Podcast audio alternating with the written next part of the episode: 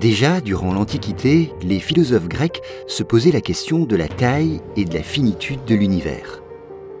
Depuis, nous avons quelques éléments de réponse supplémentaires, même si nul ne peut, pour l'heure, se prononcer avec certitude.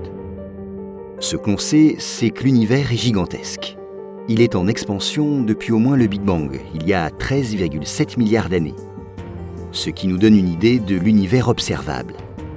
Oui, car en 1965, on a observé le rayonnement électromagnétique dit fossile, appelé aussi le fond diffus de rayonnement cosmologique un rayonnement qui fut émis peu de temps, environ 300 000 ans après le Big Bang, lorsque se formèrent les premiers atomes. Aussi aujourd'hui, lorsque nous détectons un photon issu de ce rayonnement fossile, il a été émis il y a 13,7 milliards d'années. Il a donc parcouru la distance de 13,7 milliards d'années-lumière. Et aucune lumière ne nous parvient d'une distance plus grande. Mais attention, cela ne veut pas dire qu'il s'agit de la taille de l'univers actuel. Car l'univers observable n'est qu'une bulle dans l'univers global. C'est sa partie visible simplement. En effet, l'univers est en expansion constante.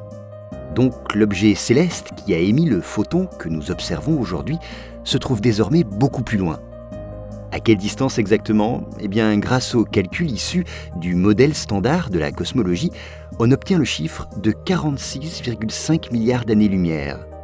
Et comme le rayonnement fossile est identique dans toutes les directions, notre univers a la forme d'une sphère ayant pour diamètre le double de ce chiffre. Alors voilà, l'univers serait donc une sphère d'environ 100 milliards d'années-lumière de diamètre. Mais il y a un mais, comme l'univers est en expansion, cette taille augmente en permanence.